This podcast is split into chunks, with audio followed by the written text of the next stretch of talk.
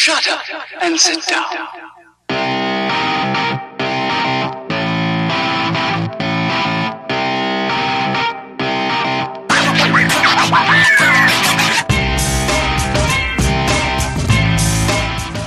Welcome to Valley Talk. I'm your host, Heather Stark, and I'm here with a very special guest. And the reason that he's so special, a lot of people are special for different things, but this guy's special because he makes food. Oh my goodness, the food this guy makes. Chef Sean Langan, welcome. Uh, correct. Thank you, and welcome to uh, the radio show. Okay. okay. Um, well, you own a new restaurant in Woodinville. Or in Woodinville. In, uh, in it's Duval. actually, it's in Duval. Duval, uh, Flavor yeah. Bistro. It's been there about two years. Has it really? Yeah, it's coming up on two years this uh, June. Will be wow. two years. I never even heard of it before until last week, and then I had the opportunity to eat there, and I went, "Whoa!" This I better, is I better get with my marketing person. Yeah, I know. You know, get the sandwiches, sandwich boards. You know, yeah. um, but well, clearly you did, weren't hurting for customers, so you know it was it, it was a lovely experience. And I don't necessarily want to make this show just a promo for your restaurant, sure. although it's a great one. I want to talk about you. Mm-hmm. What brought you to Duval? Well, you know, originally, I actually I'm from Seattle. I owned uh, Amore restaurant in uh, Belltown, and uh, then I had Amore Infused, and there was a fire that broke out, and it pretty much uh, gutted my kitchen. It was a ten thousand square foot restaurant. It sat four hundred fifty. Wow. Um, and I had that for about fifteen years in downtown Seattle. So that's that's the beginning of the story. Mm-hmm. Um, I had actually been uh, looking around for another location, same as in Belltown. Mm. And uh, turn of events happened, and I just decided I was done with Seattle. Uh, that was uh, a lot of people are deciding they're done with Seattle. Oh yeah, so that was uh, that was just about seven years ago, and I came out to uh, the Valley one day and discovered uh, um, a place in Fall City, mm-hmm. and I opened up uh, Fall City Bistro. Okay. And that was set all by itself. I'm sure everyone's familiar with Fall City. Mm-hmm. And they're familiar, a lot of people are familiar with the place. It was called The Other Place, I guess. Yes. Um, so I actually opened up uh, Fall City Bistro there. Okay. When was that? Um, that has been five years ago. Okay. So, so are you still are you still operating that? No. Um, certain events happened, and uh, um. due to the building and the age of the building, I was no longer able to operate a restaurant there. Oh, okay. So uh, difficulties, like I said, difficulties happened, and uh, um, it wasn't conducive to a food establishment anymore. So I came out and I built out uh, Flavor Bistro. Okay, great. Right in Duval, in the heart of Duval. And right in the heart of Duval. Yeah. You yeah. know, I'm saying it like the newcomers. It's always been Duval. And if you and the city still wants it to be Duval. Well, but. You know, what's funny is I was spent my whole life in downtown Seattle. The first experience I actually, major experience I had with the East Side was opening up um, Fall City Bistro. Uh-huh. I had only even been to Snoqualmie Falls maybe once or twice in my well, life. Well, you are a Seattle boy. Oh, compl- I'm West Side. Yes, yeah. completely. Were you born and raised in Seattle? I was born and raised in Ballard. Oh, my gosh. I went okay. to West Woodland Elementary School. Um, and then uh, when the busing and things was going on, we uh, moved up to Shoreline. Mm-hmm. And I uh, graduated from Shorewood High School. Wow. And so you just stayed local. Where'd you get your training, though? So I've always known since I was very young, a little kid, that I wanted to be a chef. Mm-hmm. I didn't know what it was mm-hmm. called. I just loved dealing with food. Uh, growing up, my mother owned restaurants, more of a uh, diner style. Mm-hmm. Uh, my father was in construction and had a construction company. So you knew business.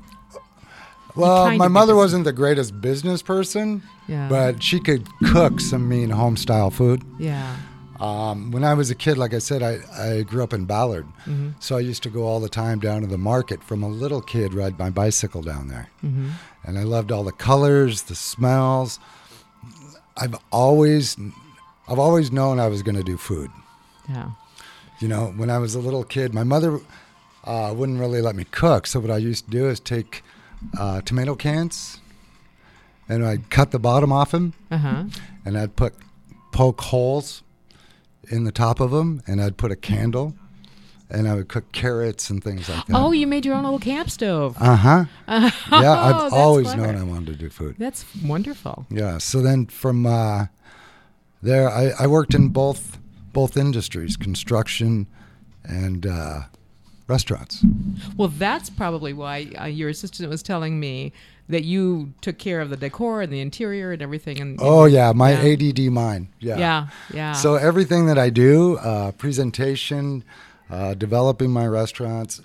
I've had, I used to own Chanterelle's that was in uh, downtown Seattle. Mm-hmm. I designed my own places. I also uh, hands-on with building them.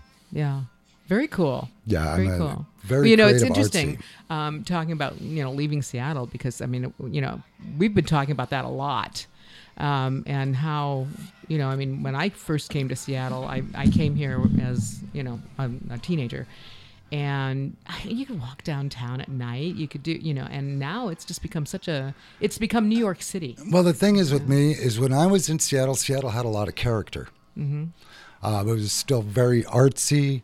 Yeah. I lived on Capitol Hill. I was very much into the art scene. Yeah. Um, now, I to me, it has lost a great deal of character. Oh, it has. Uh, everything looks the same. All the... Mm-hmm.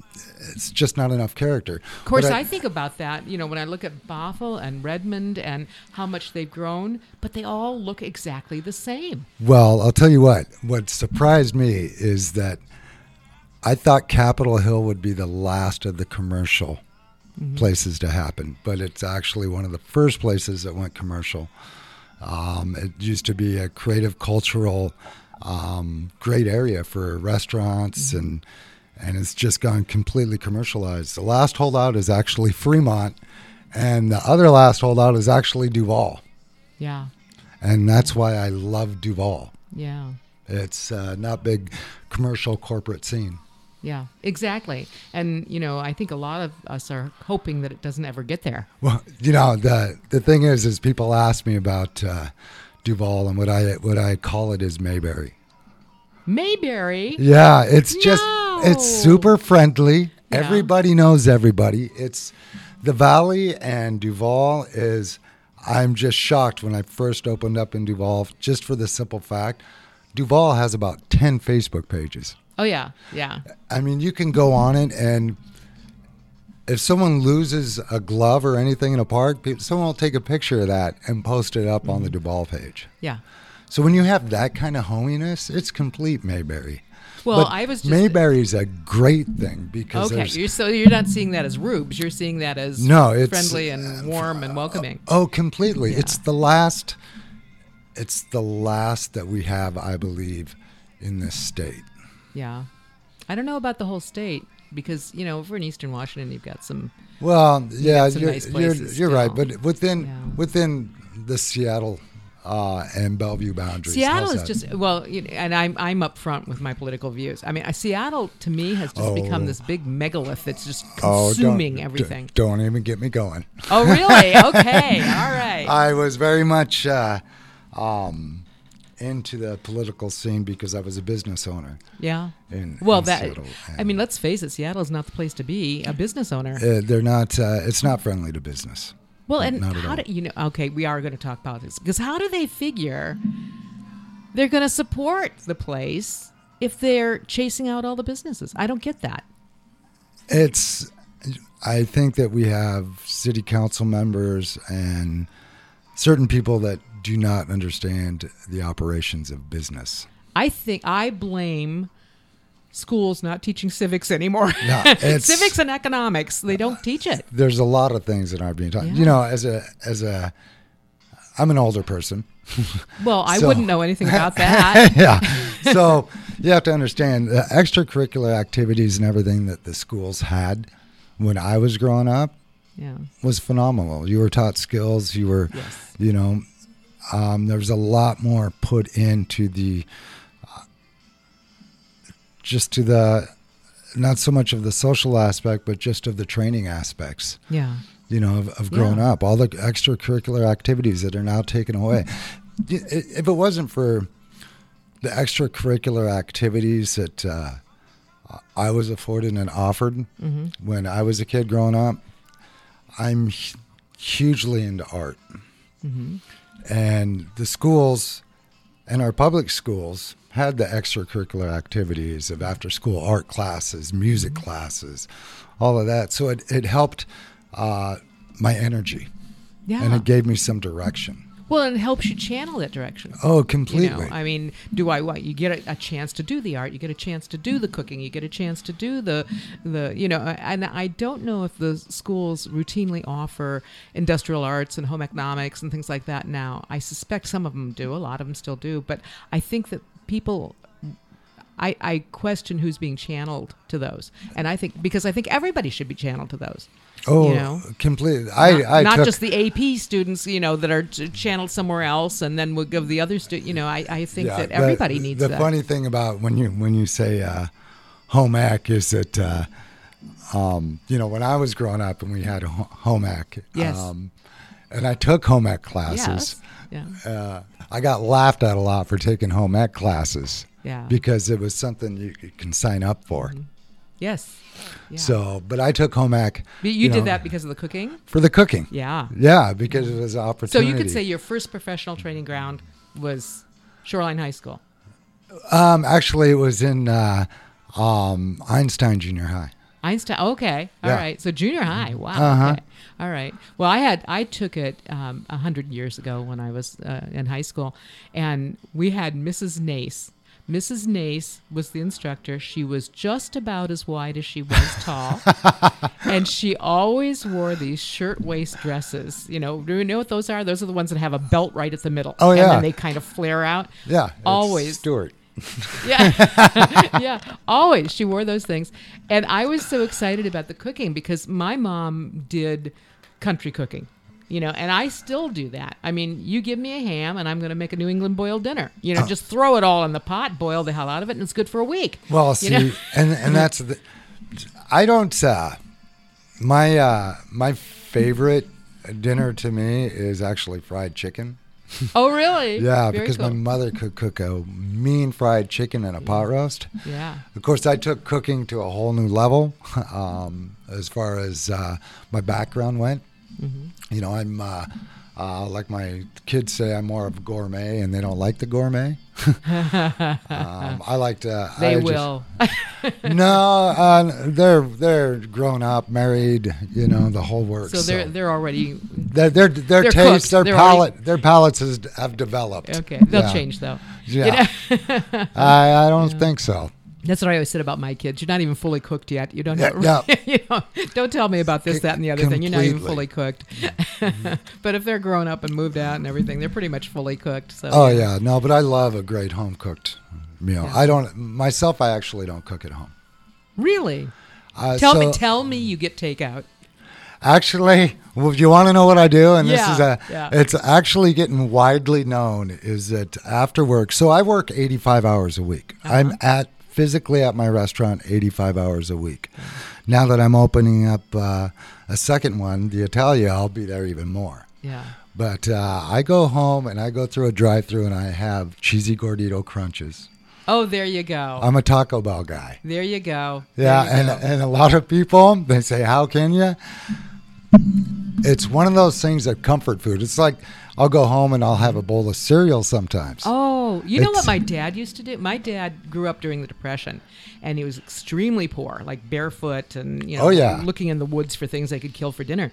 And his favorite midnight snack was to take a piece of white Wonder Bread, put it in a bowl, pour milk on it, and sprinkle it with sugar and eat it. Oh, and yeah. you know what? It's good. Yeah, I, I actually remember those days with my grandparents. Yeah. They would do, they would do the same. But, you know, to me, Taco Bell, you know, Captain Crunch is comfort food. Yeah. Isn't so, that funny? Oh, yeah. And, yeah. oh, and a lot of people laugh at the fact that I do do Taco Bell. Well, yeah, I imagine, you know, when they, I mean, because looking at your menu, you have some pretty exotic stuff there, and you're changing around all the time. It's And, constantly. Well, I was going to say, let me look, because I was looking at it, and you have elk. Uh, you know, on the menu that I'm yeah on the fre- on the freshie, and we, we do python, kangaroo, alligator, wild boar ribs. Mm-hmm. I w- next time I'm going to have those, um, I, but I have to save up. But you know, being a chef, I just want to work with yeah. everything. I love, um, like I said, I'm at my restaurant eighty-five hours a week. Uh, my first love and my favorite love is food. is yeah. cooking, yeah. is throwing things together. Okay, so how do you stay so thin? Because you're thin. Because I drink about uh, uh, probably about twenty to thirty cups of coffee a day. Oh my gosh, and, and amazing! You're, it's amazing you're still alive. Uh, and I uh, and I'm on my feet constantly. I do not sit down. Yeah. You know, yeah, I I'm, think that's the secret. I'm go, go, go. Yeah, yeah. Completely. Well, you know what? I'm looking at the time here, and we've got a break coming up in just uh, a couple of minutes.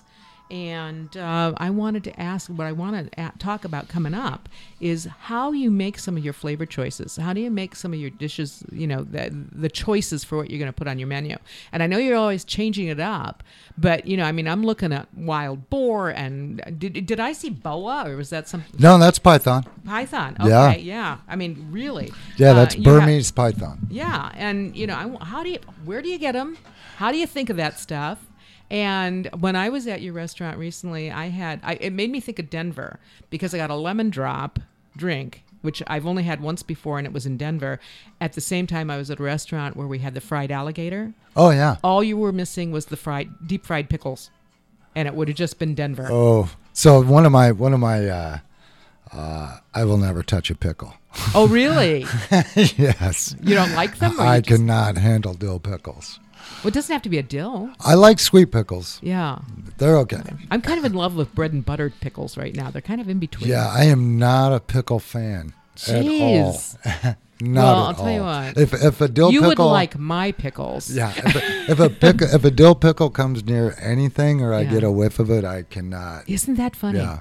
Well, we're going to take a break here, and when we come back, we're going to talk about how you find these, make these selections. Do you just pour through the, the food magazines? Or I never you... pick up a food magazine in my life. Really? Never. I don't want it to uh, get in the way of my own food thoughts and beliefs.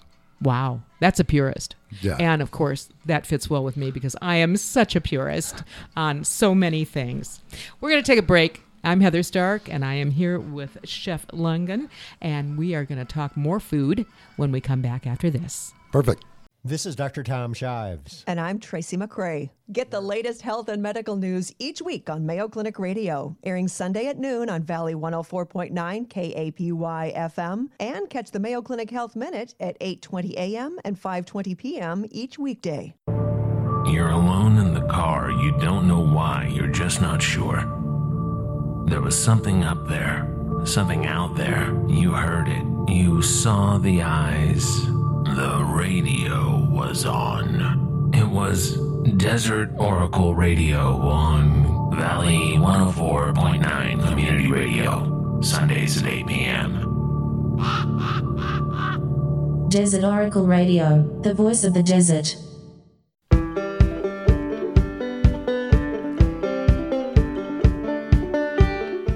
Check out the best in roots music, Americana, blues, bluegrass, newgrass, acoustic and electric folk, and some good old rock and roll on Roots and Riffs with your host, Tom B.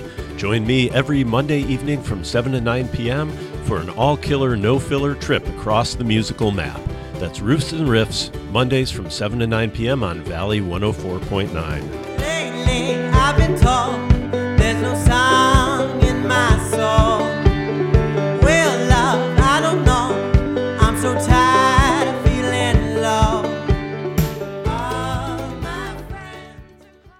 Welcome back to Valley Talk. I'm Heather Stark, and we are here interviewing a chef, a gourmet chef. And, you know, I have a dirty little secret. I work out like a son of a gun at the Y, right? You'd never know it by looking at me, but I work out like a son of a gun. And whenever I'm on those sh- machines... I like I couldn't do the Stairmaster for more than five minutes because I didn't have a T V attached. And it was like, don't ask me to just stand here and contemplate my navel while I'm doing this thing. You know, I got I got to have something to take my mind off of it, right? And so they installed the the tele, the televisions on just about everything. And so I watch all those cooking shows. Now, I don't cook like that. We already talked about this off air. I mean, I'm a real, I grew up in Northern Ohio. We consider ketchup a high, high spice. That's high spice, you know. And I'm just an ordinary, like, I guess a farm cook, you know, give me the mm-hmm. pot roast with the veggies around it and bake the heck out of it. Or as I was telling you, the New England boiled dinner, that's about once a year I make that. Meatloaf, I love doing that stuff. And of course, nobody wants to eat that stuff anymore, so I make it like once a year and then I gorge myself. Oh, I love a it. good meatloaf. Oh, do you? Okay, yeah, next time I, love I make it. I love a good meatloaf. In fact, we do a vegan meatloaf. Oh, please. Get yeah. away with the vegan. Um, oh, it's, it's, it's, yeah. d- you wouldn't even know it was I vegan. U- well, I used to raise sheep. And so I d- developed this um, um, meatloaf where I would use ground lamb, ground veal, and uh, so a little bit of ground pork and ground beef. All right, you almost have a bolognese together. there. What is it? Uh, bolognese sauce, almost. Oh, really? Yeah, just well, out of tomato it's, sauce. It's and, not yeah. bolognese sauce. But no, I get those, done with those it. cooking shows, I I don't watch them. Really? I don't watch cooking shows. I don't uh, pick up magazines. Well, when I'm watching them, I think in the first place, you can't watch them when you're hungry. But in the second place, when I watch them, I think, you know, they they come up with all these ingredients that you've never heard of. And I find that interesting. Oh, I didn't know such a thing existed. I didn't know. I rarely ever go out and actually get it. But it's kind of fun to know that, oh, you know, you can do this with a dragon fruit, you know, that kind of thing. So oh, yeah. you go to the grocery store and the dragon fruit's seven dollars, you know. Then. Well, well, the thing is, is that we have we have the opportunities now and recently, I mean, for a little bit far back, that we can get anything that we want from around this globe. Any type of ingredient, anything that our little heart desires. Yeah. You know, right now my, uh, my restaurant... We uh, we do a lot of focus on uh, the French and uh, Asian flavors. A little bit of eclecticness thrown in, but uh, um, that's where my focus has been a lot, is uh, basically on the Asian influence. Okay. Now, I didn't see that when I when I was looking at your menu. This this menu. Are you talking about your flavors and your the flavor? Yeah, the flavor profiles and things like this yeah. menu that comes out. I change my menu about every three to four months. Mm-hmm. I deal with the smallest of smallest micro farmers that are in the valley. Okay. Uh, they grow a lot of things specifically for me. But where do you get like the boa? I, I mean, the, so, nobody's growing that around here that so, I'm aware of. No. So of course. My proteins and things, sometimes I do have to have imported. Um, the python, I actually get imported from Vietnam. And the one thing is, is that it's a farmed python. Mm-hmm. There's nobody in the States that are doing far- farmed python. Thank the Lord for that. Yeah. Well, the yeah. one thing is, is python's very high in mercury. Oh, really? So if someone says, oh, yeah, I'm going to go eat a bunch of wild python, you, you really got to be that. careful. Yeah. There's certain things that are fed to the pythons to keep the mercury levels down.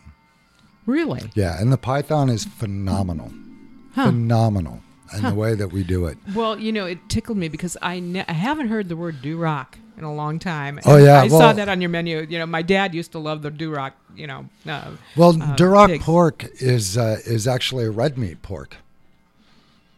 It's not a white meat pork. It's oh, a really? red it's a red meat pork, and it has a lot of marbling and things like that. It's just like a steak. Wow. It's phenomenal. Huh.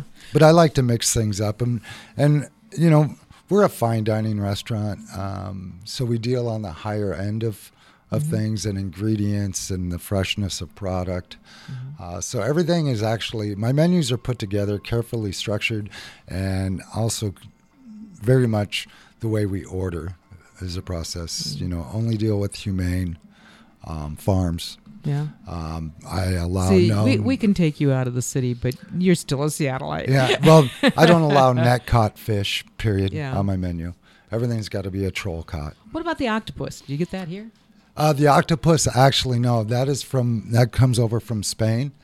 Um, Why? What's wrong with our octopus? Octopi?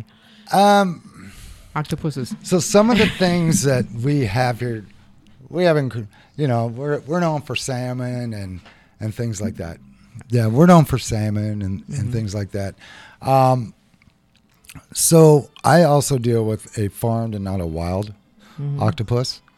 Um, there's a certain uh, size that I go for, for wanting an octopus. Mm-hmm. Um, locally, they we don't have enough of it, plain oh. and honestly. Yeah. We well, just, it actually, it makes sense to get these things farmed. I mean, it really does because you know, we've got this little balance of nature thing going on. And if, when we go in and start pulling stuff out of the ocean, I mean, it, it just makes sense to Completely. farm what we need, to grow it for ourselves instead of plucking it away from everything else. And okay, remember that I email get, is heather dot stark at. And, uh, some of the things we do get wild, like the, the boar is a wild boar. Really? Yes. Oh, you know what I want to do? Where do you, where does that come from? What's Texas? That? Oh, I so want to do this. I want they they have um, helicopter hunting of wild boar. So here's the thing with me is that I can't kill anything. Well, I've never killed anything, but I think I could kill one of those nasty wild boars from a oh, helicopter. You know, I think I could do that. They taste good. Well, that that's the thing. And then after you shoot it, they'll dress it out, and you can. You yeah, know, I just it. I just can't. I've never been able to kill anything. Even I am a C I A person. Even. Uh, In culinary school and things, I couldn't even do a lobster. Wow. Well, yeah, yeah but that's kind of gross. Yeah. You know, I mean, really? Well, just the whole screaming aspect. Yeah. And stuff. Yeah. yeah. I love to work with ingredients, my mind. You know, the thing is with me and being a chef and thinking about flavor profiles is that even it's like I tell my staff and things. Sometimes I'll be driving down the road. If I see a, if I see... something that catches my eye, even a beautiful tree or a flower, I think about the flavor profile. I can deliver that in my mind. A tree? Figure. Tell me how that works. So everything that a chef does, at least for me, is that all my plates tell a story. Okay. Uh, my food is very three-dimensional. I'll look at a pine tree and try to figure out how I can get that taste onto my plate. Wait a minute, you're losing me. A pine tree taste? Yeah. You want me to taste pine trees? You have to understand, juniper and things like that bring out different flavors. And you can, you know, people are blown away because I don't use salt in my kitchen. Salt's not allowed. Really? Everything that Mother Nature gives us has acidity, sodium, and sugars. Okay, so you do have all that stuff in your food. You just don't have it added in. We don't add it in. Yeah. No, every everything has a balance and a harmony. Mm-hmm. You know, the the best way that I can do it for for um, layman's terms who, who doesn't get completely into the chef's head, because we're hard people to understand. Yeah, I watch the we're, shows. You know? We're uh, complete artists. We're sensitive. We're a mm-hmm. little bit egotistical. Um, I'm one of the humble ones, though. I, after after going through the fire and uh, and all that, it's it's made me quite humble. Yeah. So, but it's like, understand, if you have a plate and you do a pan-seared salmon. Mm-hmm. And then you say, oh, let's put mashed potatoes with it. I'm just saying that for me, that translates into a texture profile that is not... Um, it's mushy. Yes. It's all mush. Exactly. Yeah. So when you think of doing how putting a plate together, first you think of flavors mm-hmm. and what you want to do. The most important thing of any dish is the first three bites. Okay. After that, everything blends together. So when I create... That is so sad. Well, it's true, though, yeah. because at the first bite of what you're getting, you have to understand the way that flavors work. Acidity works in the cheeks. Sugars okay. work directly in the center of the tongue. Mm-hmm. Um, spice works in the front of the tongue. Certain peppers work in the back of the throat. Okay. So when you create a dish, you're not just putting, saying, hey, I'm going to put this on a plate and that on a plate. There's a reason mm-hmm. that it's done.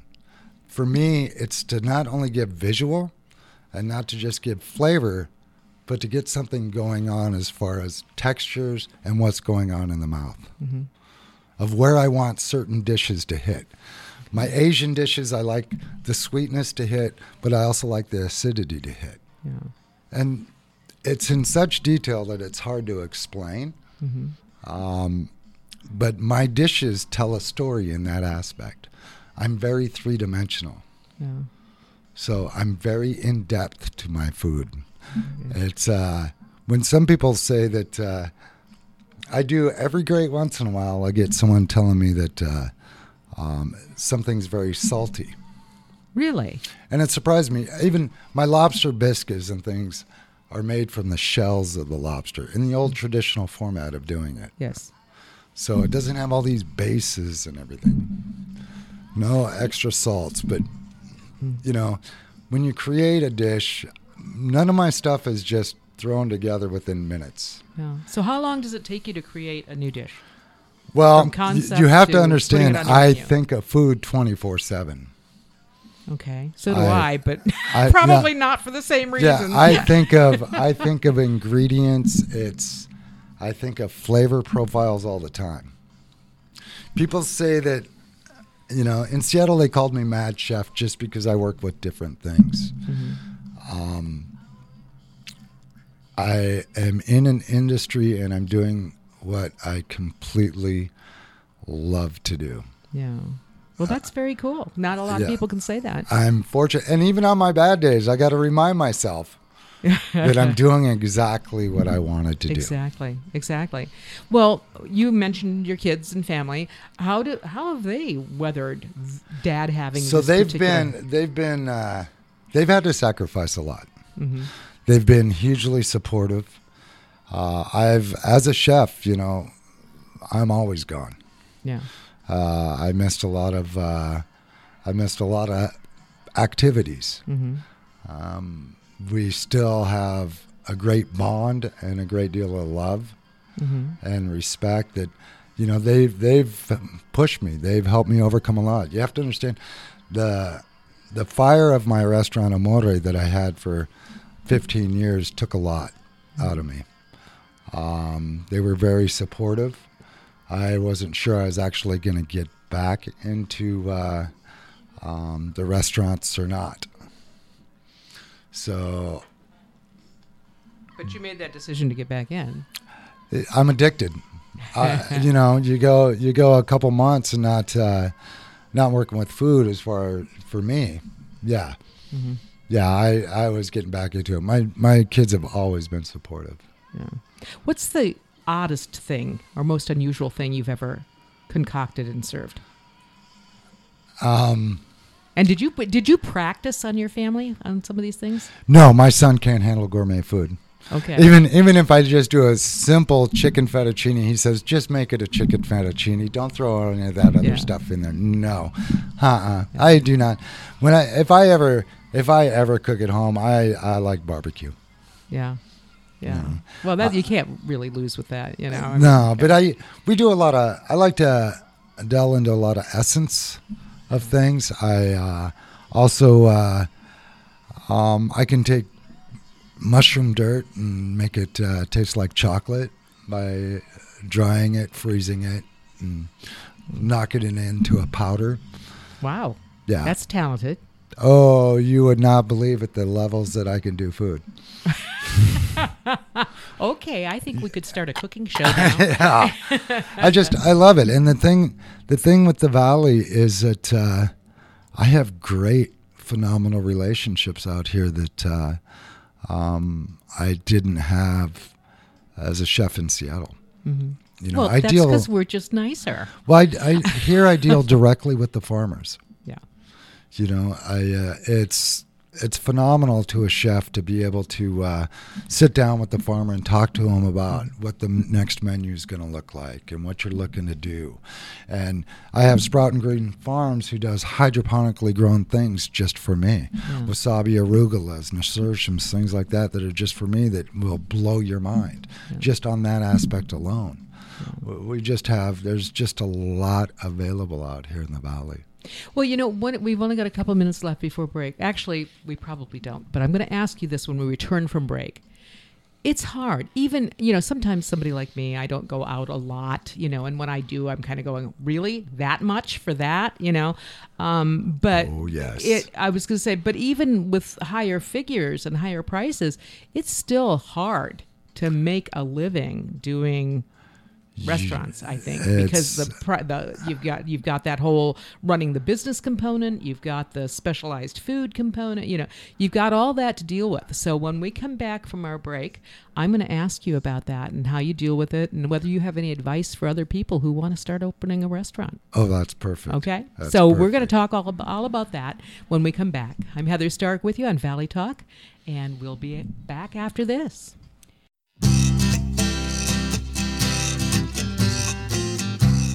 Remember to join us at one p.m. on Sunday for Animal Radio. Animal Radio is America's most listened to pet show. The nearly two-hour celebration of our pets is hosted by veterinaire talent Hal Abrams and Judy Francis. So tune in, one p.m. Sunday, Animal Radio.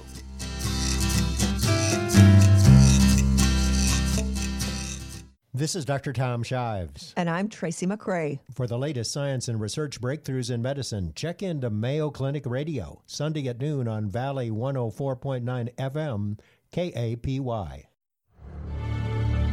Remember to take the journey on Sunday nights at ten p.m. to midnight with Musical Star Streams, hosted by Forrest. Each week brings a new two-hour episode of Exotic Electronica. It follows Radio Masterpieces, which airs at nine p.m. on Valley one oh four point nine, your community station. And thanks for listening to Valley one oh four point nine. Welcome back to Valley Talk. I am here. I'm Heather Stark, your host, and I'm here with Chef Sean Langan.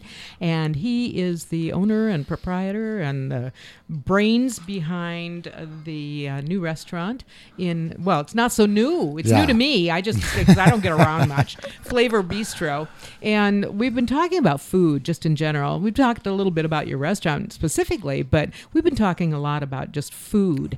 And one of the questions that I had before we went to break is, even with, you know, and sometimes I'm gobsmacked. I'll walk into a restaurant and go, really? sixty-something for that? Oh. I don't think so. Mm-hmm. Um, but the fact is, even with those prices, it's hard. I mean, I just go to the grocery store around here and I'm gobsmacked by how expensive it is, you know. I can't imagine getting some of this gourmet food, and you mentioned, you know, specially grown stuff. And, you know, I mean, that has to be exponentially more expensive. How do you run a business and it's, make make a living? It is difficult. And the thing is, is that um, the restaurant business, I, I think, is, if you're not in it and doing it, is one of the most hardest and difficult businesses to, to understand, mm-hmm. and to understand why there are these prices that they are. You know, and you mentioned the grocery store. The one thing, you know, people take a restaurant like mine, or they take any all restaurants, and they say, well, I can go to the grocery store and, and get that for this price. There's, yeah, but it doesn't taste the same. Well, there's certain things that are that are happening in a grocery store and that are happening in a restaurant. One thing in a restaurant, you will never get the quality of beef uh, that you you will never be able to find the beef in a in a grocery store. Yeah. There's a there's a big difference. When people say prime, there's ten different levels of prime beef. Yeah, you know, I can, someone will say the grocery store has it for thirteen a pound, but yet I pay thirty a pound. That's because I'm at the high end of the prime spectrum. Yeah, exactly. For my restaurant, and butchers and things and farmers do not sell that. Stores will not buy that because people will not pay that price. Exactly. Exactly. And then you have labor. People ask me all the time, um, any advice I can give them to open a restaurant. Is your is it a one word that starts with a D? I, I, yeah. I, I well, actually, I, I tell them don't do it. Yeah. Um, there's a lot of expenses involved, and we talked about you know uh, politics and all that, which is uh, um, affects the, the our industry. The hospitality industry gets hit quite a lot. Well, I mean, hello, they even started a few years ago the hospitality tax, you know, Completely. specifically to hit those industries. But I think, you know, let's segue into politics here. I think that, I suspect that that industry is being hard hit now that people are not, especially in the Seattle area, now that people, you know, I mean, let's face it, Seattle now is kind of a dangerous, not so great place to visit. And I think word is getting out. We've seen a couple T V specials, et cetera, where word is getting out with people who normally would have come to Seattle just for vacationing, and now they're kind of going, ah, uh, Let's not go outside of the hotel at night. So that is the hospitality industry. It's not just restaurants, it's hotels. So are things getting harder hit now? Well, you know, the the one thing is, is that, you know, Seattle is a fifteen dollars minimum wage. And, you know, for even even being out here in Duval and wherever you are outside of Seattle, we still have to compete with that price mm-hmm. of uh, and that labor price to stay competitive to, to where we can get staffing. Yeah. You know, running a running a restaurant is not the most easiest thing to do. Well, and you it's know, not just the wages you pay. I mean, there's all the benefits, there's all the uh, taxes, the, the taxes L and I, and, and the, you taxes. know, I mean, uh, I, I ran a business for a while, so I mean, I'm not, I'm, I understand all that stuff, and then you've got the B and O tax and blah blah blah, and so it's not just that fifteen dollars an hour. It's it's the whole stuff that goes around it that probably makes it thirty-five dollars an hour. Well. Just when you throw everything together, you know, the the wages, the the price of leases, the insurance, the mm-hmm. phone, everything adds up. It used to be we used to be able to make a nickel off of every dollar. Now it's about two and a half cents. Mm-hmm. And to be honest, I am not, and I refuse to do volume. My place cannot do volume because mm-hmm. everything we do is made to order.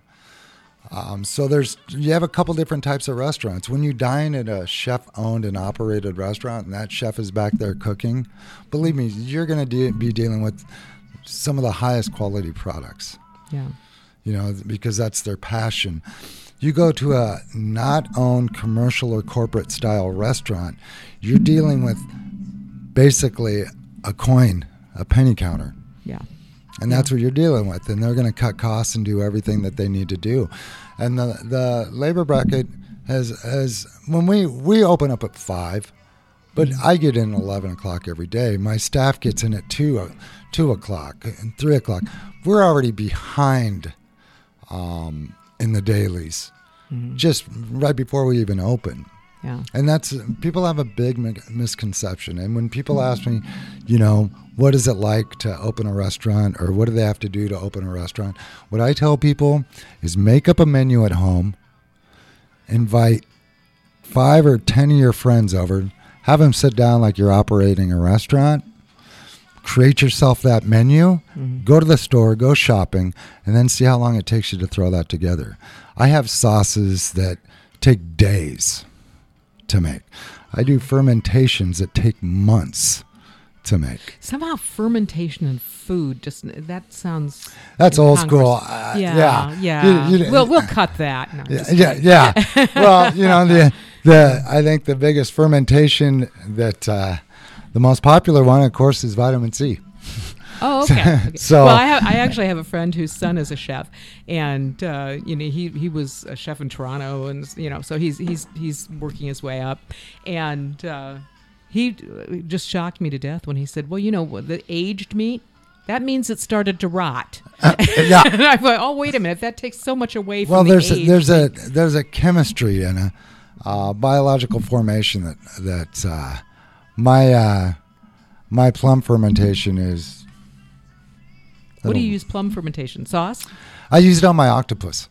Oh, jeez. Yeah, I do a lot of you fermentations. Know, I do I, a pear fermentation that is used on my duck.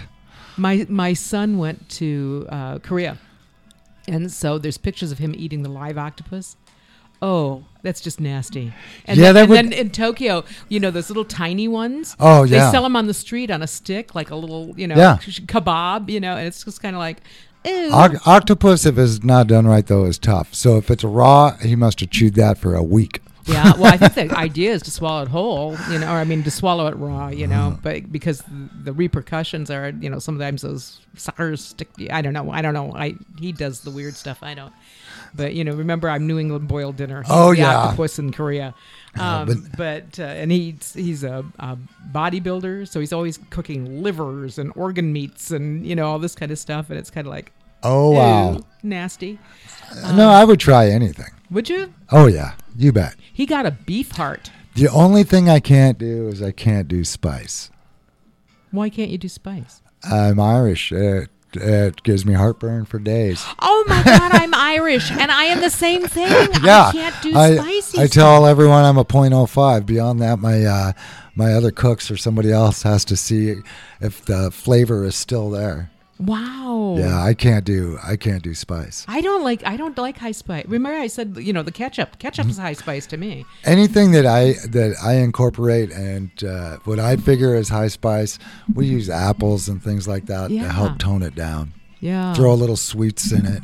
Yeah. Natural sweets of the apples and things. But I'm just not a big high spice kind of person, you know. Oh no. Anything that that is too hot that takes away the flavor. Yeah. And doesn't allow for the balance. Oh, very much so. Oh yeah. Yeah, no. But I didn't uh, know that had anything to do with being I I, I always thought it was we we were German my whole life. We were German. And then I had a cousin who did the family tree and then we did the twenty-three and me thing. We're ninety-nine percent Irish. Oh yeah. Who no. Knew? Irish people are notorious for not handling Have spice. You been to Ireland? No. I've, oh, you got to go. So I've spent most of my life in a kitchen. Yeah. You know. Well, they have kitchens in Ireland. Yeah. Yeah. um, Irish uh, food is uh, it's not really artsy. Uh, no. A lot of people uh, call me a foo-foo chef. I'm actually a signature chef. What's I don't know. See, I don't know the vocabulary. I develop my own recipes and my own. Um, so you could have your own magazine. Yeah. Well. Yeah. No, signature chefs are a dying breed. Yeah. You know? Well, yeah, everything that's unique and individual is pretty much being whooshed out. It's it's being it's being phased out. And the thing is, it's it's goes back to the expenses and the, and yeah. the costs of of operating a business, especially for an independent uh, operator. Yeah, you it's know, more it's, cost effective to do five hundred of one thing. Yeah, well, people don't understand. Uh, small businesses, for one, don't have purchasing power. Mm-hmm. So we we pay. It's it's kind of like everyone's upset because all these uh, Amazon and Boeing get all these big tax breaks, and we all have to make up for that tax break. Yeah. Well, it's the same in each of our businesses, in the fact that we're not a big corporate restaurant that has twenty locations, so we get a huge break on pricing because we buy in yes. bulk. Yeah. So because of that, we're not able to do so. We make up the difference in those people that get it in bulk pricing. But don't you think, and this, whoops, I just dropped my pen. Um, don't you think, this is my, I don't know whether it's wishful thinking or not, but I think that as we go more um, homogenized and bulk, and, and and certainly Amazon is an example of that. And I shop Amazon. Oh, I mean, so do I do. religiously. Um, I don't go into stores. But it is indicative of our culture. I mean, we go for everything has to be the same. And if you go in and you want something different, no, not going to happen. Um, but I think there's a little bit, or at least I hope I see a little bit of a trend towards some more boutique things. Do you see that uh, in the I would food? love to see it go that way. So do you agree with me that it might be going that way or no? Uh, to be honest, what I what uh, what I see is that uh, um, no, I think you that the it. boutiquiness and all that is actually going away. It's for the same thing I, I said about Capitol Hill, which I thought would be one of the last uh, commercial corporate holdouts that not go in uh, that type of situation. You have to everything's. It's, you know, the best the best way that I can I could possibly put it is that uh, when we see more places like, and no offense to any any industry or any business that I mention, it's just what I see it's in okay my eyes offend. Is that I do when I see more Applebee's, Olive Gardens, Red yeah. Lobsters mm-hmm. popping up, and uh, when I see a company, you have to understand, I was born and raised in Seattle. Mm-hmm. I used to love the independent coffee shops, and I still oh, do, yeah. and that's what I support. Yep, I do. So, I do cross country trips. I try to do at least one a year, and I, if I can, I avoid all those chains like a plague because I think I want to know what the regional stuff does. Com- I want to completely. And it's, it's, har- it's harder and harder to find. It small. is. It's about flavor. It's about independence, and it's a, and it's about. You know, the passion of that independent business owner to go to work every day, mm-hmm. to deal with what they deal with, put a smile on their face and do it because they love it. Yeah. You know, instead of bean counters. Like I said, I was born and raised in Seattle. Seattle, fabulous, tons of coffee shops everywhere. I saw a company come in and that build, shall remain nameless, and build coffee shops right next to a yeah. coffee, sh- a family-owned yeah. and operated coffee shop, and I've seen that done a hundred times. But we live in a culture that values convenience and hey, I l- e- economy more than we value uniqueness and specialty. I mean, we just don't. I'm do a, that. I'm an artist. I love uniqueness. Yes. I, I love things that are different. I host a drag show at my restaurant the last Sunday of every month. I'm hugely into arts. What do you mean a I'm, drag show? Yeah, a drag you show. You mean like drag show? Like drag, drag queens. queens. Oh, how cool is that? Yeah, we didn't even talk about that. Yeah, it does. I, that, you said drag show, and this shows you where I'm at. I'm yeah. thinking, how do you get those cars in your restaurant? Yeah, I'm, um, I just love all arts. I love independence. Yeah. I love creativity. Yeah. And I love to see a person's passion mm-hmm. uh, for what they do. Well, and what I love to see is the differences, the uniqueness Completely. between people.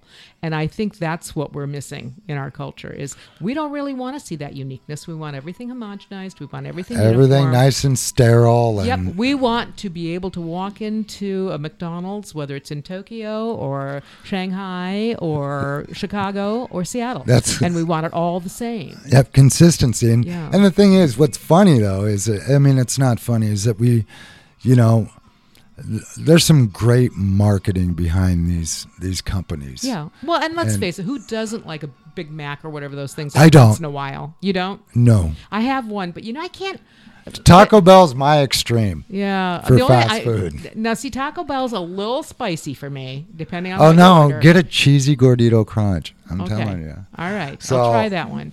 But, but that's uh, my, that's my uh, whole corporate uh, scene. Yeah. Is, well, I think that, um, yeah, I I want to see that uniqueness, but I think you and I are anomalies in this in this day and age. I'm going to tell you a story about. I'm going to be actually driving across Canada this summer, and I can't wait to get back to Saskatoon. I haven't been there in years. And when I was a girl, uh, we would go up into Canada, and my mother was Canadian, and I have dual citizenship, and so. As long as we were back into Canada, my mom got happy. It didn't have to be in Leduc, where she's from. And so we were driving through Saskatoon. Have you ever been through uh, no. Saskatchewan? Okay, no. Saskatchewan is flat, plains, lots of oil wells, and that's about it. And every now and then, we were all starving to death. And so finally we saw this old restaurant, and it was like out of a Western movie set, you know, the board stairs and the board building, you know. We walked in there, and here's the, you know, the old kind of like saloon tables and stuff. And so we sat down, and the waitress comes over and says, "What do you have?" with her notebook. No, no menus. And my dad said, "Well, what's your specialty?" And she said, "Beans and weenies." And we had beans and weenies, and they were good. They were good beans and weenies. And that stuck with me my whole life, you know, that they were actually good beans and weenies. Um, and you, you go now, and it's just about anywhere that you're at, um, you know, it's, it's hard to find that uniqueness. Oh, yeah. It's, you know, there's... It's like we're back to the comfort food. So, yeah, exactly. So I wanted to I wanted to go back to asking you about waste. How do you handle waste?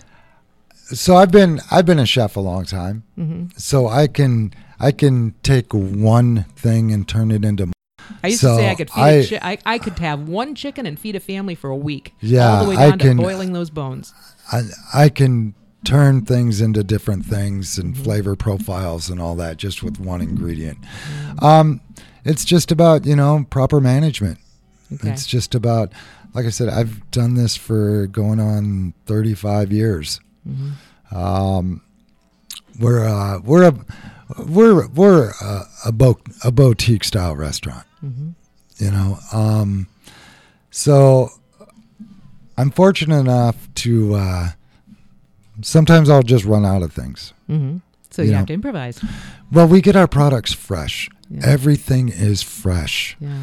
So there is a lot of improvising going on. Yeah. But well, also I am not scared to eighty-six something. Yeah. Well, as I what I was getting at with the waste question is, is uh, you know, I know in my kitchen there's a lot more waste than I would like to see. Um, that in, in you know in restaurants, I see the garbage dumpsters out back, and it's the the, the waste is just phenomenal. Is that something that you've had to deal with? Because I would imagine that when you're cooking the way you cook, things are used. Yeah, and that's the thing is, is everything's, you know, we we use and reutilize things. We mm-hmm. create different things on specials and and do that. We, I I get my orders three to four days a week, mm-hmm. so everything's everything's fresh. I know I've been I've I've been in the Valley long enough. I've been in business as far as flavor goes long enough that I know um, how many guests I'm going to have. I know my averages. I know things like there's a lot of mathematics that go into that, and it's. I don't really have to think about it much anymore. Yeah. Uh, just because I create double utilization in, in other different dishes.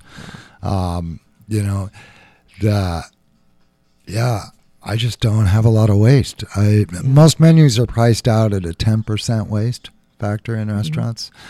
Mm-hmm. Um, I'm fortunate I don't have that. Yeah. We do everything. For one thing, we do everything to order. Yeah. So we can incorporate and twist this and do mm-hmm. that. Well, my, my big thing is soup. Everything ends up as soup eventually.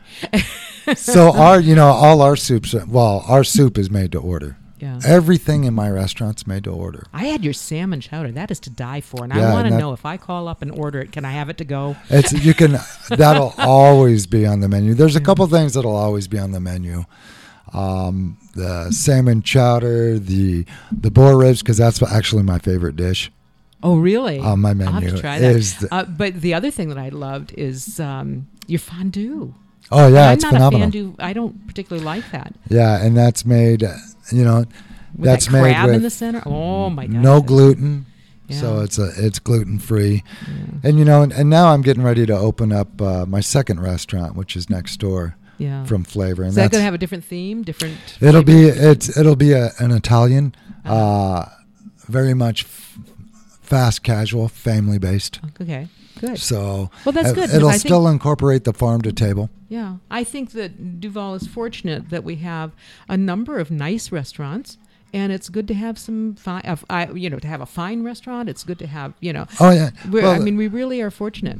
Duval's very fortunate. I mean, it has the Grange. It it has Swift and Savory, and those gals are phenomenal. Mm-hmm.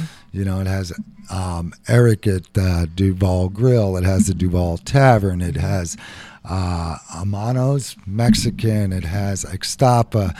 Duval has everything in yeah. just that short little yeah. uh, stretch. They don't have a drive-thru, though. Uh, well, there's only one drive-thru place, and that's talking about the commercial place that put a lot of uh, yeah. independents out of business. Yeah, yeah, yeah, for the so, beverages kind of thing. And that's, that kind of stuff really hurts yeah. me really yeah. bad. Well, listen, our time is up. I can't believe it because I still have loads of questions, but I'll just have to come back and bug you at the restaurant, I guess. Well, perfect. Yeah. Thank, thanks for having me. I yeah, appreciate it's, it very it's fun. Much. And I think that, you know, we need to be talking to our business owners, our restaurant owners, our merchants. We need to talk about that more because I really do think that unless you have been fortunate enough or cursed enough to be running a business, you don't really have a clue. And it, I think... by sharing some of the the intimacies, if you will, of running your business, it helps people understand. You know, it helps people understand, and and then um, they can consider uh, whether they really want to complain about that bill or if they just want to budget so they only you know have that fine experience once in a while. Oh, completely! I and, have and enjoyed having you on the show, Sean, and I hope you'll come back sometime. I will. I'd love okay. to. And I hope you come back and listen again. Uh, this is Heather Stark on Valley Talk. Join us next week. We'll be right back.